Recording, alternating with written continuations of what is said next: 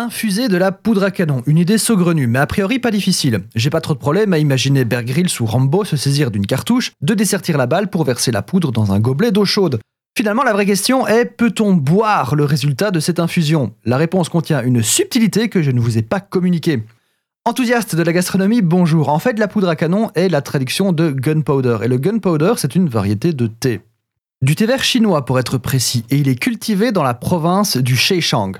La particularité est que les feuilles de ce thé sont roulées en petites billes ou en petites perles, comme le désigne son nom chinois, Zhucha, c'est-à-dire perle de thé.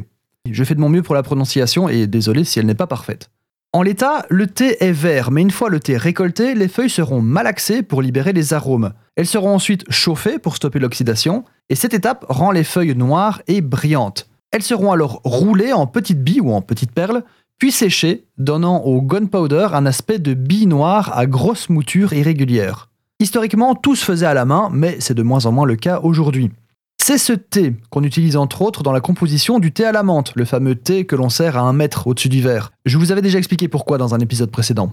Pour l'origine du terme, donc gunpowder, il faut ressortir le passé colonial. Les provinces de Chine productrices du thé Zhusha ont été sous domination britannique. Et les soldats anglais qui étaient armés de fusils à poudre noire ont vite fait un parallèle entre leur outil de travail et l'aspect particulier en petits grains noirs irréguliers de ce thé.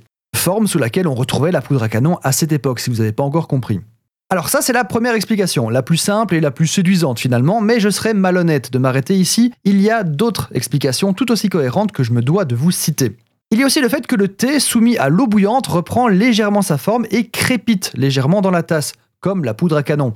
Sauf que la poudre à canon, ben, on parlera plus vite d'une explosion que d'un crépitement, évidemment. Dernière hypothèse, il s'agirait d'une déformation du terme chinois fraîchement infusé, qui se dit gunpowder, et qui est, pour une oreille anglophone, sonne comme un gunpowder.